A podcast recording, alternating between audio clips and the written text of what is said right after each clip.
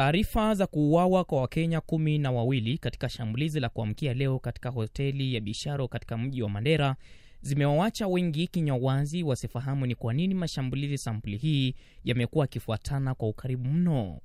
Mapema mwezi huu watu sita walipoteza maisha yao katika eneo la Bula mjini Mandera na kuzidisha idadi ya Wakenya ambao wamefariki mikononi mwa wanamgambo wa Al-Shabab. Hata baada ya serikali ya Kenya kutia juhudi chungu nzima kuzima nguvu za magaidi hawa, visa hivi vimekuwa vikiongezeka wiki baada ya wiki. Kile ambacho pia kinapigiwa darubini ni jinsi wanamgambo hawa wameanza kushambulia migahawa, majengo na makazi ya watu mjini Mandera, kinyume na ilivyokuwa ada walipokuwa wakivishambulia vituo vya polisi. Hilo kando, wenyeji wanaripotiwa kushirikiana na wanamgambo hao kutekeleza mashambulizi hayo. George Msamali, mchanganuzi wa maswala ya usalama, anaeleza kuwa kushirikiana kwa wenyeji na wanamgambo hao huenda kukadhaifisha juhudi za serikali kukabiliana vilivyo na tishio la ugaidi nchini.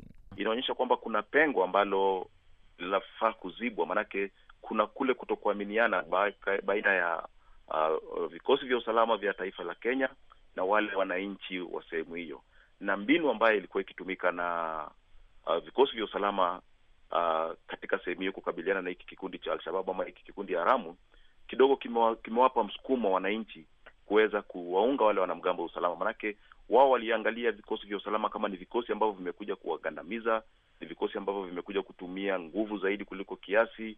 Bwana Msamali anaeleza kuwa huenda ikawa wanasiasa wa ukanda huu wanatumia makundi ya kigaidi kuangamizana kisiasa na kibiashara. Swali ni je, inaweza kuwa ni kwamba tunashuhudia haya mashambulizi ambayo tunaona hivi punde ni mashambulizi ambayo hayajapangwa na wanamgambo wa alshababu bali ni vita vya kisiasa ama vita vya, vya kibiashara ambavyo tunashuhudia hivi sasa. Yaani kwa kimombo tunasema tunaangalia hired terrorism, manake mbinu ilibadilika na tunaona tena baada ya muda kidogo, tunaona sasa tena tumerudi kushuhudia mashambulizi, na hasa ni kwa nini? Ni katika sehemu hii ya Mandera peke yake. Serikali ya Kenya imekuwa mbioni kuzima mafunzo ya itikadi kali, lakini Bwana Msamali anaeleza kuwa serikali ya Kenya inafaa kukaza kamba kudhibiti mianya yoyote itakayolipa kundi hilo haramu nafasi ya kuangamiza wananchi. Usiposhughulikia haswa suala la uchumi katika eneo hilo ambapo vijana wanaweza pata ajira, vijana wanaweza enda shule basi hatutakuwa tunakaribia kupata suluhu ya tatizo la utovu wa usalama na vijana kujiunga na vikundi haramu na kupewa hayo mafunzo ya itikadi kali